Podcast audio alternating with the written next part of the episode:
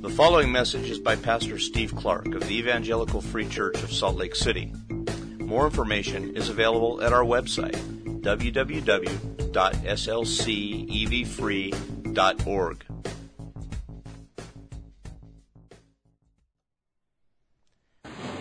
Pray with me.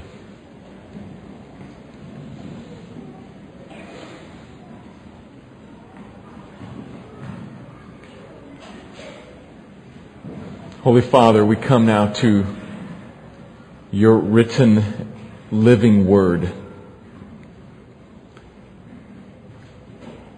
To this Bible that is thousands of years old and speaks to life today. It speaks to us because it comes from you and you have known every single one of us in every single situation we face, commonly as humans and even personally as individuals. You know us. You have spoken to us. You have written it down and you day by day give life to this word by your spirit. And I thank you for that because I need it. I need this word and I need Him, your Spirit. We all do. So while I give thanks, Lord, I also make a large request that you would stoop down low to be present here in this room with these few of your creatures. And you would speak to us this morning. I ask that of you, that you would take this word and that you would open it and that you would speak it into each of our hearts. Lord, there, there are a bunch of us here this morning from a host of different places. And the message that we need is both a common message for all of humanity, but also tailored to each of our particular lives. Spirit of God, I ask you speak to each of us in ways that we can hear so that we understand.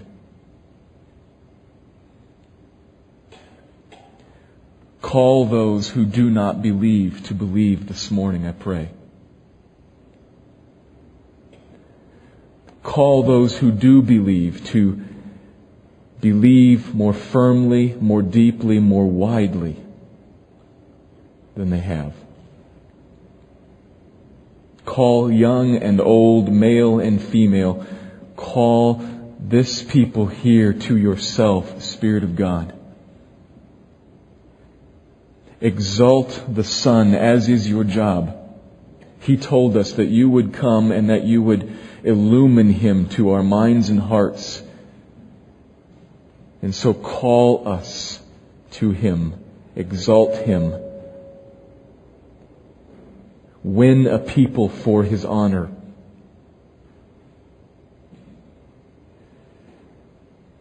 Father, I thank you that this is all possible because of what Christ has done. And so I ask you, commission the Spirit to do it this morning. It's possible. I ask you humbly, please do it. Give life to this living word. Make it clear. Help us to understand it. Change us with it. Give power to my human words. Open our human hearts and our blind eyes and enable us to see and believe and be changed for the glory of Christ, for the good of this people gathered here, Lord. Would you do that? In the name of Jesus, I pray it. Amen.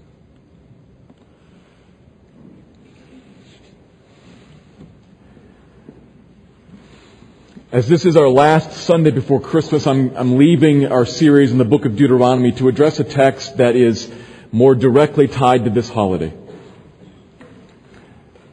But as I do that, what else can be said about Christmas? Don't we all already know the story of baby Jesus away in the manger, no crying he makes? Who doesn't know that? Most have heard that to be sure. So, and so my prayer for this morning as I preach about Christmas from Luke chapter 2 is not that you will be informed about the details of the Christmas story. But as I just prayed and as I have been praying, my prayer is that you'll get the Christmas story. That something will come home to you in your heart that will change you.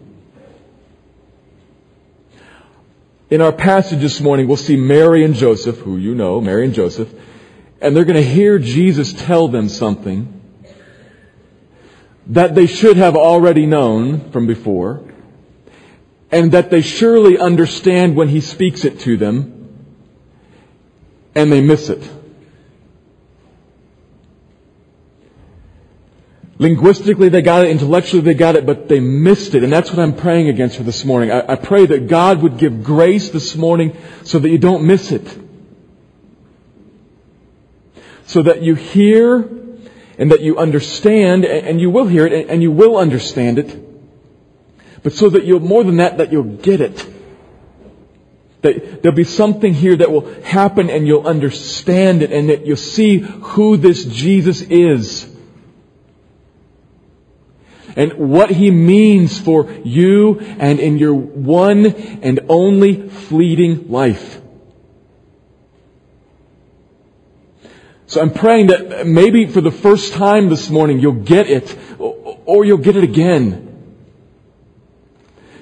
Because it, it is not just a, a one and done sort of thing that it, it clicks and then permanently you know it all for the rest of your life. We leak. It goes in and it runs. Look at my glasses. it, it goes in and it runs out. We fall apart. We need to hear it, take it in, and be changed by it again and again and again. Once dramatically for the first time, but then constantly. And so this morning, may you get it what God has to say to us in Luke chapter 2. I'm going to read Luke 2, verses 41 to 52. Then I'll pass back through it to be sure that we understand it and then make a couple of observations. Luke 2, beginning in verse 41. Now his parents went to Jerusalem every year at the feast of the Passover. And when he was 12 years old, they went up according to custom. And when the feast was ended, as they were returning, the boy Jesus stayed behind in Jerusalem. His parents did not know it, but supposing him to be in the group, they went a day's journey. But then they began to search for him among their relatives and acquaintances, and when they did not find him, they returned to Jerusalem searching for him. After three days, they found him in the temple sitting among the teachers, listening to them and asking them questions. And all who heard him were amazed at his understanding and his answers. And when his parents saw him, they were astonished. His mother said to him, Son, why have you treated us so? Behold, your father and I have been searching for you in great distress. And he said to them, Why were you looking for me? Did you not know that I must be in my Father's house? And they did not understand the saying that he spoke to them. And he went down with them and came to Nazareth and was submissive to them. And his mother treasured up all these things in her heart. And Jesus increased in wisdom and in stature and in favor with God and man. Luke 2. These first two chapters, the whole first two chapters of Luke's gospel contain most of the details of what we call the Christmas story. Not all of them, but most of the main details are in there. And our passage this morning concludes this, this introduction to Jesus section of the book of Luke with Jesus' self-introduction. We have here his first words in the gospel. And the section is designed to both conclude the introduction section and to kind of challenge us and ask us, did you get it? Verses 41 and 42 set the stage. Mary and Joseph, it says, customarily went up to Jerusalem to celebrate the Passover. Now just last week we were in the book of Deuteronomy and we were addressing the, the Passover. It was one of the three great feasts that God required his people to come up to Jerusalem and celebrate. It was commemorating how he brought them out of slavery in Egypt. And we saw there that all males were required to come up. But women, like Mary, were not. And Jesus, being 12 years old, is still just a boy. He would reach his majority status at age 13, so he's technically still a boy, and he's not required to come either. But this is a devout family, and so they all came up every year, including this one. And after the feast is ended, they returned to Nazareth, their hometown.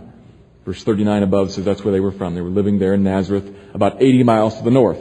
And as was the custom, since they're all leaving from the same place, going to the same place, coming back at the same place, towns traveled together. So there are probably a good number of people in this caravan heading back to Nazareth, and Mary and Joseph assume that Jesus is just with friends or relatives. But it says, verse 43, that Jesus stayed behind. This is not an issue of negligent parents forgetting their child. Jesus made a decision to stay. And they go on and they realize, probably come nightfall, that, hey, he's not here. And they're frantically looking around and decide to head back to Jerusalem the next day. And they frantically search Jerusalem until finally they find him wailing and frightened on a street corner. No. Verse 46. They find him perfectly content in the temple, wowing people. Get the picture here. Imagine what's going on there. As we've seen a number of times in the book of Deuteronomy, God said that when He brought His people into the land of Israel, He was going to give them a land and He was going to pick a particular place where He would cause His name to dwell, where He would be uniquely present. Now God is omnipresent, God is everywhere, but he said there's going to be a place where I will particularly dwell, and by this time, that is the temple in the city of Jerusalem.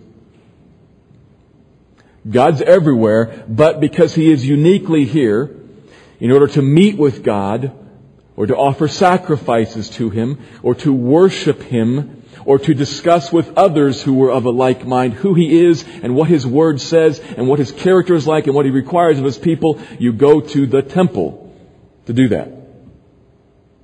The place where he is. And so, on the temple grounds, in all the various courtyards there, teachers of the law, and there were lots of them, teachers of the law gathered and they sat down and learners, those who wanted to glean the understanding of the ages, learners would gather around these teachers and sit down around them and classes would form, in, informally, but certainly many classes kind of gathered. And the teaching style there was heavy on dialogue, not monologue, dialogue, questions and answers back and forth. Parables and stories would be told, illustrations. This was not lecture with a blackboard. It was the type of give and take discussion that we could read about, for instance, in Luke chapters 20 and 21, where Jesus later in life is doing this very same thing, teaching in the temple courts. Crowds gathered around. He's interacting with them. They ask him questions and he, he answers and then turns it back on them and asks them a question and polishes it off with an illustration and gives some direct instruction.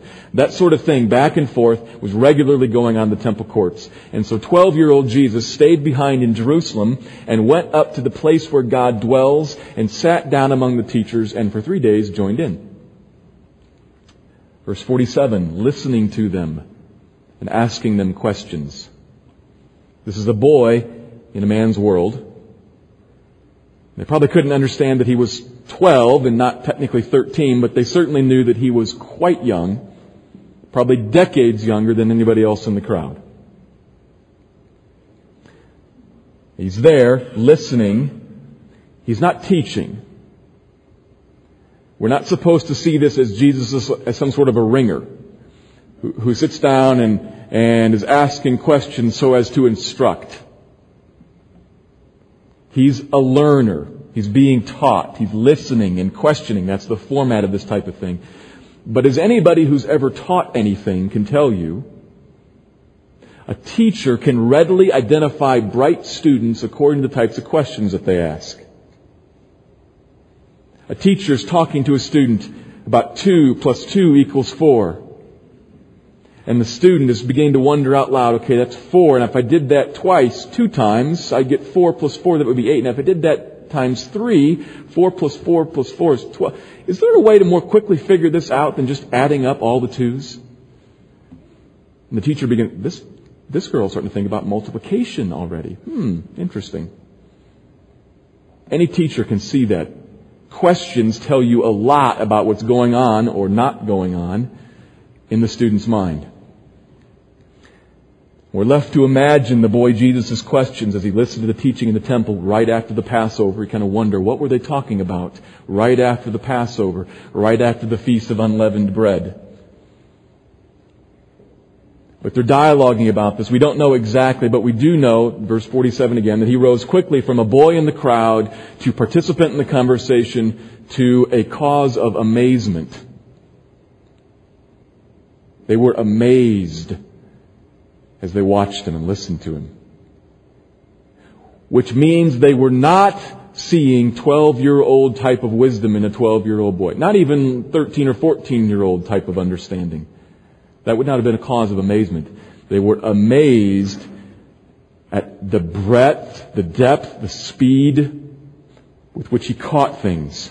Far beyond what was expected. He is not omniscient. Verse 40 above and 52 down right below, he's not omniscient. He has to grow in wisdom. This is Jesus, fully man. He has a real, full, genuine human nature, and human nature is not omniscient. He has to learn. He is also fully God. He's fully man and fully God. Two natures joined together, not commingled. Is not some sort of a hybrid like an omniscient man. There is no such thing as an omniscient man. It's fully man and fully God. We'll come to that later.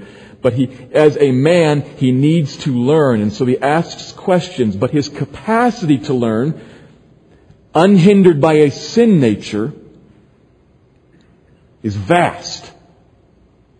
Probably very quick. His ability to connect the dots unblinded, unbiased, unhindered by sin. His ability to, to open the text and see God in it and to understand what God's really about would have been very different. That's why he was amazing, astounding.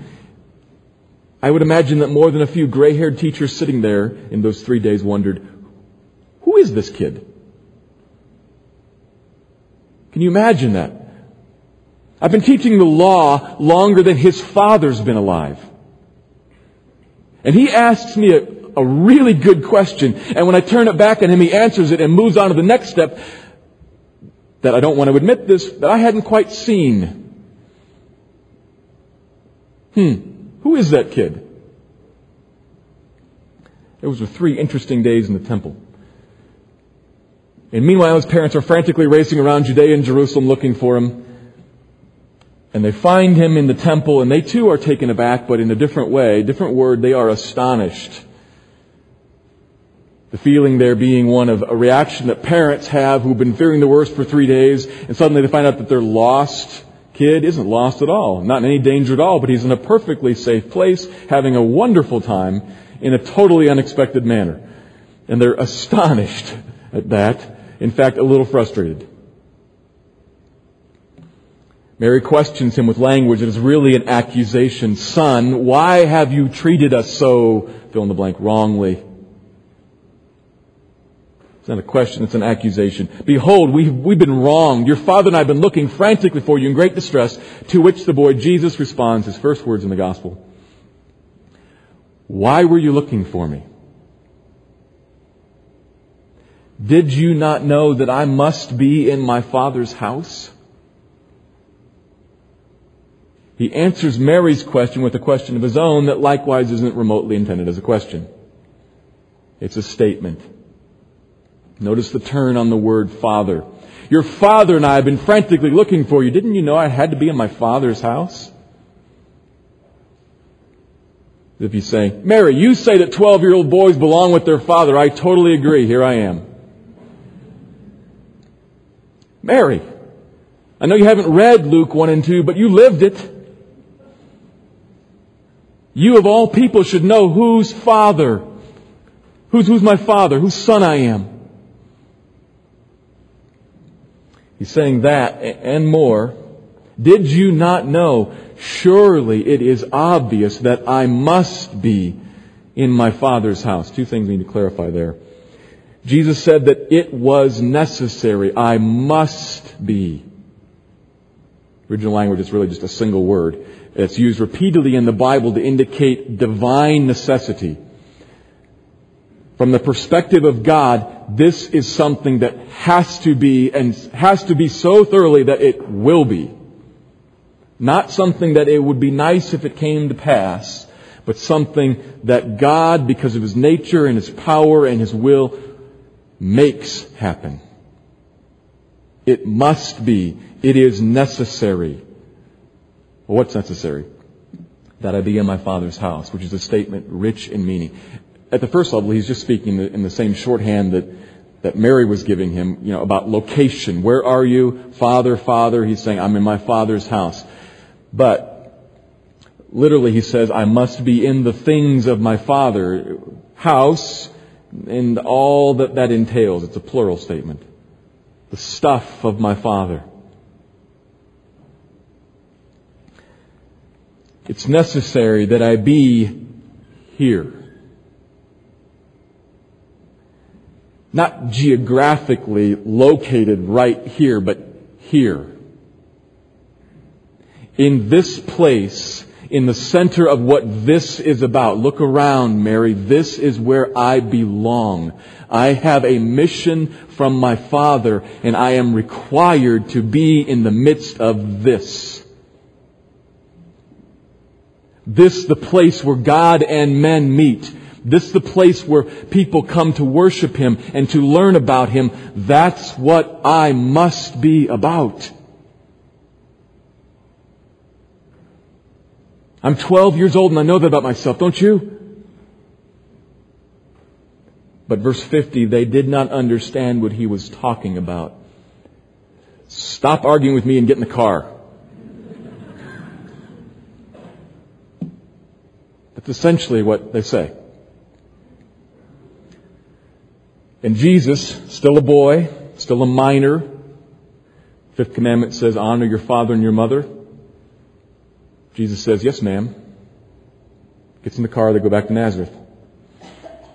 And life carries on much like it was. Back to things as they were before, with his parents in charge of him, him being raised. But the event did not disappear into some cloudy, distant memory. His mother treasured up all these things in her heart. The second time the Gospel of Luke says that in this introductory section. She did not get it but she knew there was something there that she didn't get. And so she put it in there. To treasure it up in her heart does not mean to think, oh, that was special. It means to put it in there and mull it over. To continue to consider it and wonder about it. What was that? What was going on there? I think I missed something. She continued to think about it, and all the while Jesus continued to grow in wisdom and in physically and in favor before God and men. That's the passage. A relatively brief story centered on a relatively brief statement by Jesus. I'm going to make two observations about it and connect it to Christmas and then come back and make a summary statement at the end about it. So let me begin with my first observation, which is related to the person of Jesus as it connects this text to Christmas. Christmas is about the divine Son of God joining himself to human nature. Christmas is about the divine Son of God joining himself to human nature. This passage is the conclusion of the birth narrative. In the very next passage, Jesus is suddenly an adult. This, this is the end of his youth. We're supposed to get from this the, the summary of the whole Christmas story. And we start out by noticing that this boy Jesus is clearly a human being. The text is bracketed with two statements that say that he grew, he increased. He at one point is something and the next point is more than that. That's how humans are. They grow, they advance, they gain. He's a child who grows up in physical stature and importantly in wisdom. He does not have full command of all the facts. Not the facts about life or the facts about God. He is growing, born as a baby. He has a true, full, real, genuine human nature. He is fully man. And he is the divine Son of God. That, that's the astounding thing here. The birth of a baby is, for those parents, significant. For everybody else, nearly irrelevant. The astounding thing is that he is the divine Son of God in human nature. That's the point of Christmas. And it's coming up in this text as well throughout all of Luke's Gospel. It's what's behind, as I said, it's what's behind that astounding understanding that you see there in the temple as the, the divine Son of God, he has a divine God nature, no sin nature. So his understanding and his learning is not limited or, or in any way impinged upon by sin. So it shows up there. There's evidence of his divine nature in the learning, but the real emphasis falls on what Jesus says in verse 49. Did you not know that I must be in my Father's house? to work on that my father. What's Jesus saying when he says my father? Not Joseph, my father. There's a couple avenues to explore there. First of all, the very phrase itself, my father, was very unique in Judaism.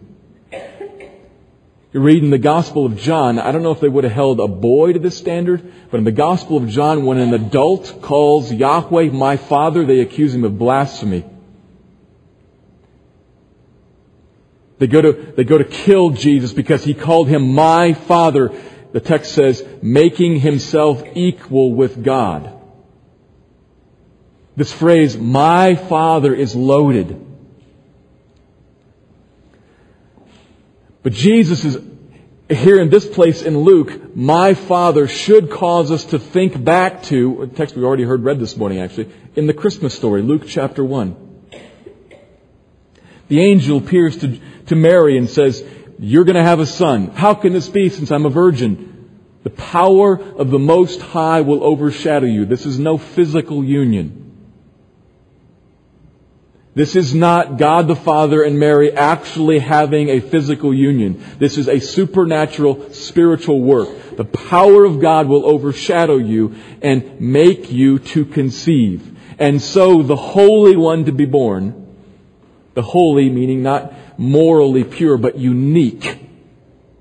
Set apart, distinct. It's never happened once before, never happened ever again. The unique Holy One will be called the Son of God. This one born of the Virgin Mary is the Son of God, Luke 1. What does that title mean? See it developed in Luke 4. Jesus, as an adult now, goes into the desert to be tempted. And he's there 40 days, hungry because he's a real human being. And Satan comes to him and says, if you are the Son of God, which is not a question, a challenge, is if I were to say, if you're a man, then act like one. I'm not uncertain as to whether or not you are a man. That's a challenge.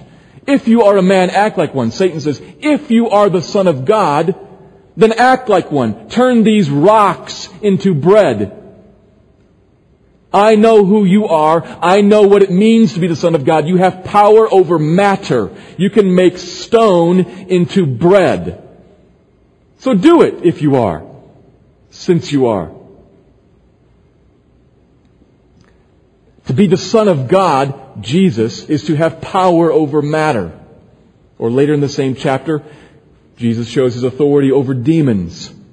He casts many of them out of sick people, and as the demons submit to his power, they leave these people crying out, protesting against Jesus. We know who you are. You are the Son of God.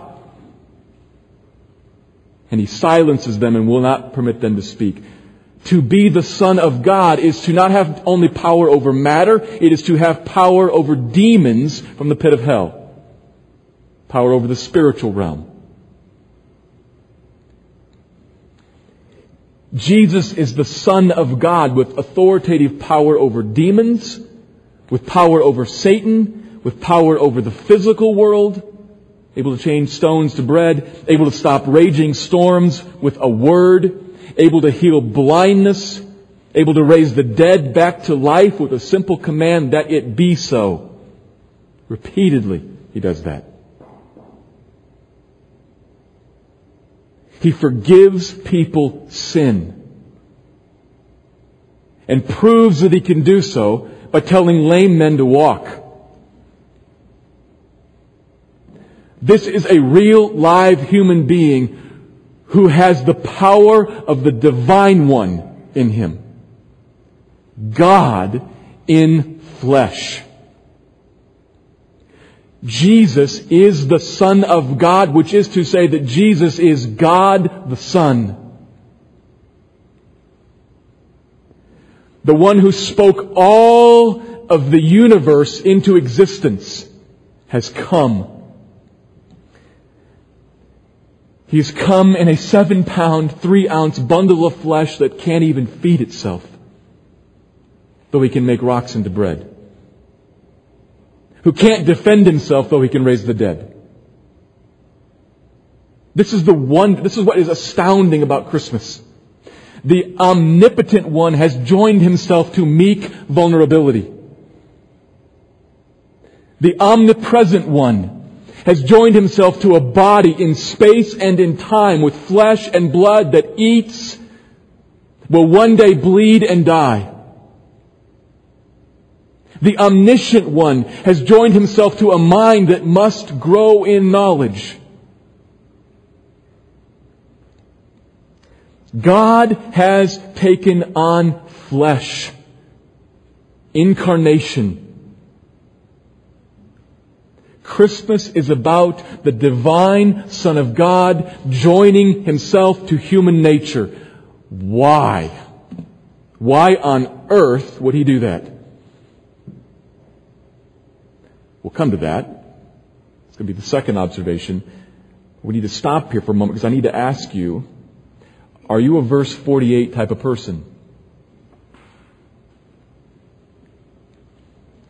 There is something incredibly significant happening at Christmas, and it has nothing to do with cute babies and wonderful family pictures and mangers and the precious hush. We made all that up.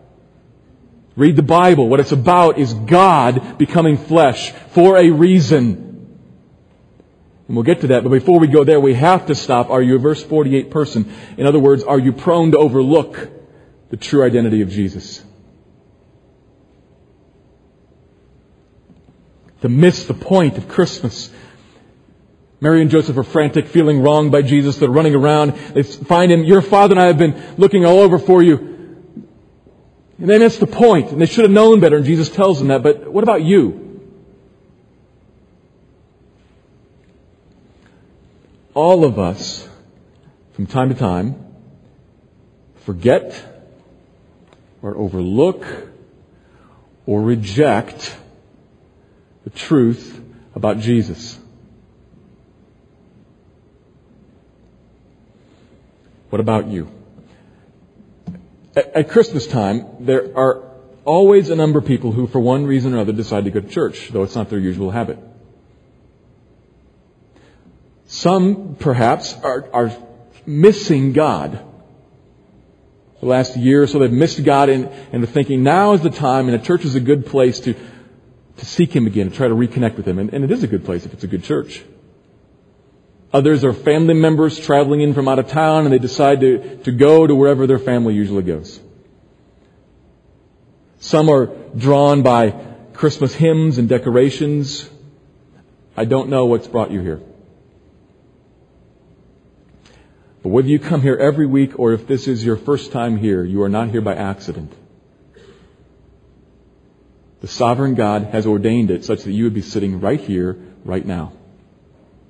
And perhaps that is so that you will not miss the point of Christmas. God has become man.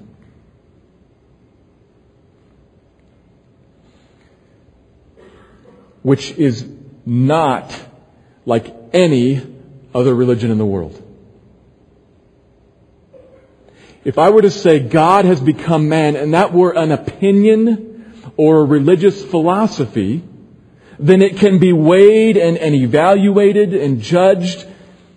Countless other religions in the world, all of the other religions in the world, are built upon essentially some man going off into the woods somewhere, or off into a cave somewhere, or up onto a mountaintop somewhere, and allegedly receiving some word from the divine, and coming back out of the woods or out of the cave or down from the mountain and teaching it to people, and then you have to sit there and judge whether or not you believe that guy.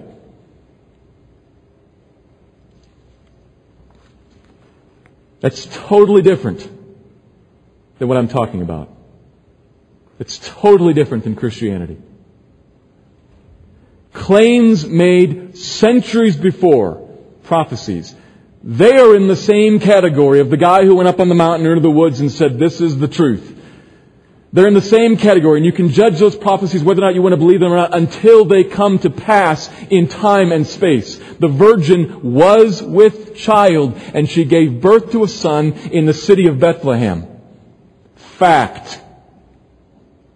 Just like it had been foretold centuries upon centuries before, naming even the town. And that child grew up and healed untold multitudes of congenital defects by the power of his voice. Fact.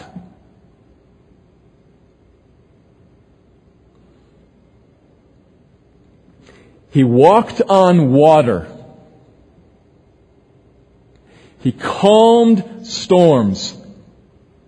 He commanded dead people to get up and be alive again on his own authority repeatedly, and they did.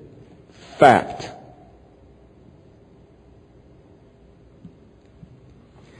And he said, I am God in flesh, and I will prove that to you by dying on a cross and rising again from the dead three days later. God will verify this claim by bringing me back to life. And it happened historically, demonstrably, exactly like he said it would. The cross happened, the tomb was empty. Though it had been guarded, it was still empty. That is a fact. This is completely different than a realm of here's a philosophy of life that you should follow and obey, and if you do these certain things here, then you'll be good. This is rooted in history. Fact. Trying to avoid this is like trying to avoid gravity. You can avoid it for a little while, but the fact of gravity forces everything to be reconciled to it eventually.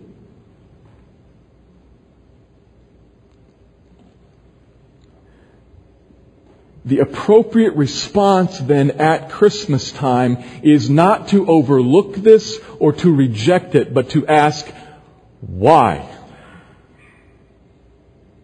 This happened in history. Why?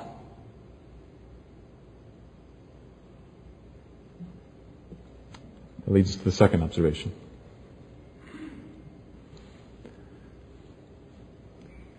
The divine Son of God has come to reconnect people to God. The first observation is about what we see about his person, and then this gets to his purpose. Christmas has a purpose, and it is not to make us feel warm and fuzzy. And it is certainly not to put us all in debt.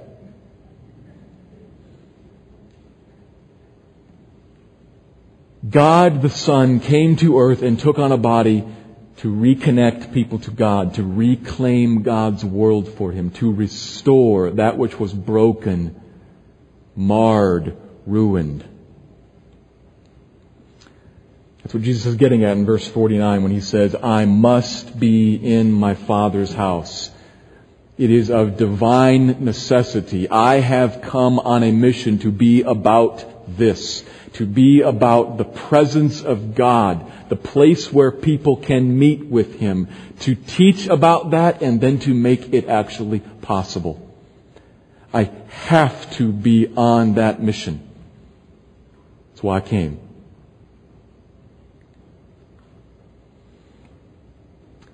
He obviously is not just speaking about the physical location because he immediately leaves the temple. And then in his adult life, he spends actually very little time in it. He's speaking about the purpose of that house. And then Jesus, in whom God dwells, wherever Jesus walks, he carries the temple around with him. He carries the presence of God with him. It becomes mobile. And so he seeks people out. See this immediately after he comes back from the desert temptation. And what does he do? He starts wandering around teaching people. Going into synagogues and villages and sitting on mountaintops and going everywhere where people are to teach them, to bring the presence of God to them, to explain, this is what I'm about. This is where the presence of God is. This is how you can be reconnected to Him. That's why I've come. But we need to be very careful in that he is not explaining, he has not said, I am God come in flesh that gives me authority to then tell you the rules that you should follow. He does very clearly talk about the rules we're supposed to follow. But in a condemning way. Jesus is condemning? Absolutely Jesus is condemning. It's Jesus who said, You have heard it said, You shall not kill. I tell you, here the authority there, I tell you that if you get angry in your heart or ridicule or scorn somebody, you have earned for yourself the fire of hell. That's every one of us. That's condemning. That's Jesus talking about what we are to do leveling a charge against every single one of us. It was Jesus who said, You have heard it said, Thou shalt not commit adultery. I tell you, on his own authority, I tell you, every one of you who lusts after a woman in his mind, in his heart, is guilty of it. That Jesus is talking about what we're supposed to do, leveling a charge and condemning every male in the room. Half the females too. We could go on.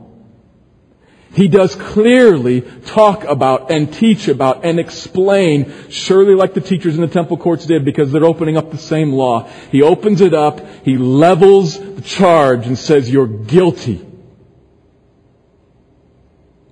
How is that reconnecting people to God? That's severing people from God, or actually clarifying that we are severed from God already.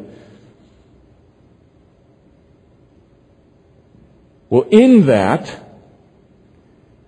similarly to how if a doctor is talking to you about your medical condition, if he or she wants to heal you, he first of all has to make clear that you're sick. So part of the healing work is the revealing work. You're guilty. You've got a tumor. It's actually in there. You can't see it, but it's growing. It'll kill you.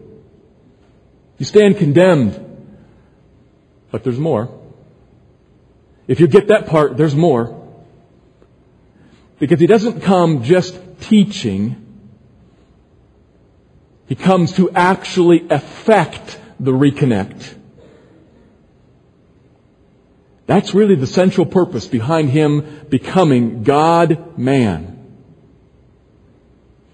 He becomes God man, not just for the sake of teaching us. God did that perfectly well from Mount Sinai, out of a cloud. He becomes God man so as to effect the bridging of these two worlds. Fallen humanity, holy God. He is the place where man and God can meet. He accomplishes that at the cross. Christmas, from the very start, has an eye on Easter. The two, the two have to go together. You separate them, neither one of them happens. They come together. And so he teaches in the book of Luke, I have come not to call the righteous. Actually, aren't any righteous. He clarifies that. He's speaking metaphorically there, not, not facetiously. Not people who think they're righteous. I have come to call sinners to repentance. And let me explain. Everybody's a sinner.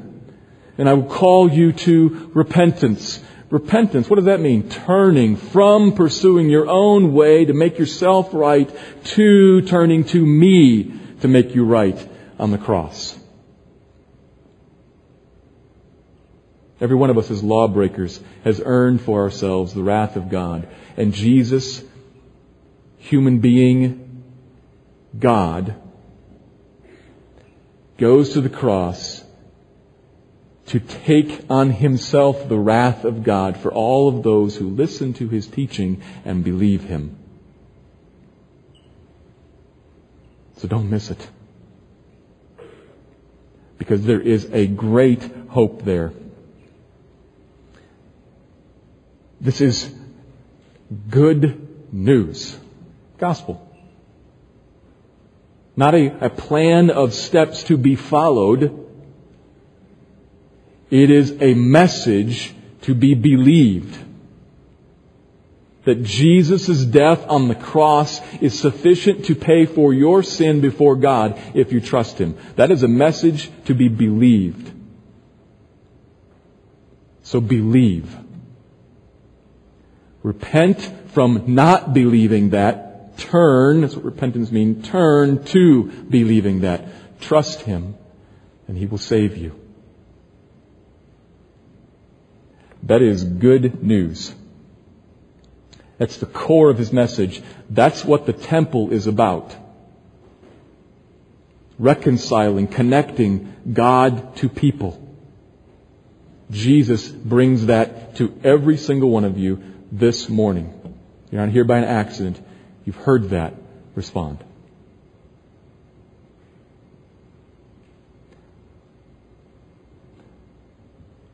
Your response might be, though, a little bit like Mary's, the very end, treasuring it in her heart. You might understand what I'm saying perfectly clearly, and you might need to respond by trusting Christ right now. Or you might not quite get it all perfectly clearly, but you know there's something there to get. And you want to think about it. That's good too.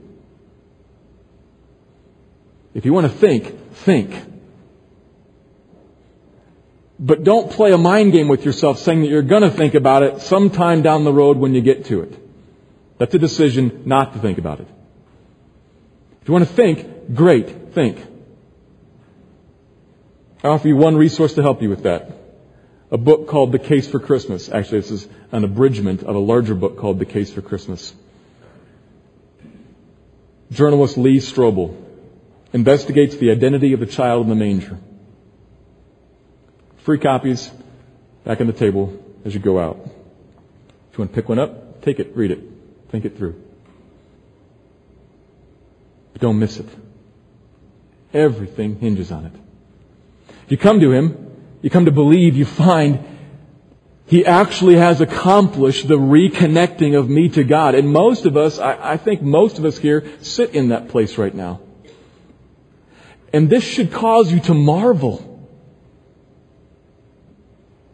The reconnecting that needed to happen, it needed to happen before Christ came. God initiated an action to bring that to pass. That is an awesome God. God acted to save. God acted to do what needed to be done. That is an awesome God. And if you know that reconnection with Him, your heart should stir and should warm at that. There is therefore now no condemnation for those who are in Christ, but you stand in His grace and He deals with you always and only in grace. That is a marvelous truth that should stir you and warm you. And it should also speak something to you that I've needed to hear this week in particular. Because it has seemed to me that church, school, and world conspire to ruin Christmas. At least over this last week it seemed like that to me as I've been running here and there and here and there and here and there and haven't had a chance to stop and, and think about it and, and rest. I thought, what a lousy environment for actually celebrating Christmas. And then it, it occurred to me after somebody talked to me that this is actually the perfect environment to celebrate Christmas. Because this is uh, essentially what Christmas is about. God acting to fix messed up lives and worlds. I think I want to get everything all cleaned up and all my ducks in a row and everything perfect so then I can celebrate Christmas. The midst of the mess is the place to celebrate Christmas. To remember this is what He is about. Now, in my case, it was not all connected to sin issues. It was some scheduling issues. But then I mixed some sin into it. And a lot of us suffer from our own sin or from other people's sin. And you're in the midst of the mess right now. And if you're tempted to think, I wish I could clear all this away so I could celebrate Christmas, actually realize because of that you can celebrate Christmas. He's God in the midst of that. He's at work in it, all things under His sovereign control, and He's working all things for the good of His people. He's teaching you. He's teaching you about what it means to be reconnected to Him. To be reconnected to Him is not just purely a, a one-time issue that affects what happens to you when you die. It happens once, you, you come to faith in Him or join to Him, but then it, its effect is throughout life, day by day, in the midst of all the muck. And by bringing muck into your life, He's trying to teach you that. So trust Him. Surrender to Him. He says, Come to me, all who are weary and heavy laden, and I'll give you rest. Are you weary and heavy laden? Come. Give you rest. God has done something marvelous at Christmas so that we can walk reconnected to Him.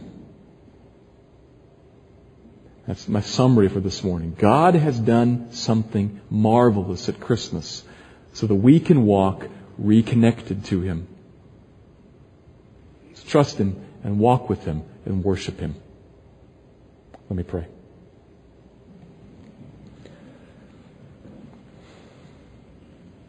Father, I pray that you would open our eyes here, that we would not miss what you have had to say to us this morning. We are in need of your grace to open our eyes and speak to us. We're coming from all different places this morning, and Father, I pray that you would seal on our hearts your truth. That you would bring conviction where it's needed, that you would bring encouragement where it's needed, that you would bring hope where that's needed. Speak to us in ways that we understand so that life is changed and you are honored by it. And I pray this in Christ's name. Amen. Thank you for listening to this message by Pastor Steve Clark of the Evangelical Free Church of Salt Lake City in Salt Lake City, Utah.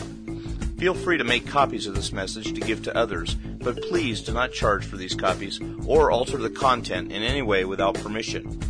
We invite you to visit our website at www.slcevfree.org or call us directly at area code 801 943 0091. Our mailing address is Evangelical Free Church of Salt Lake City, 6515 South Lion Lane, Salt Lake City, Utah 84121.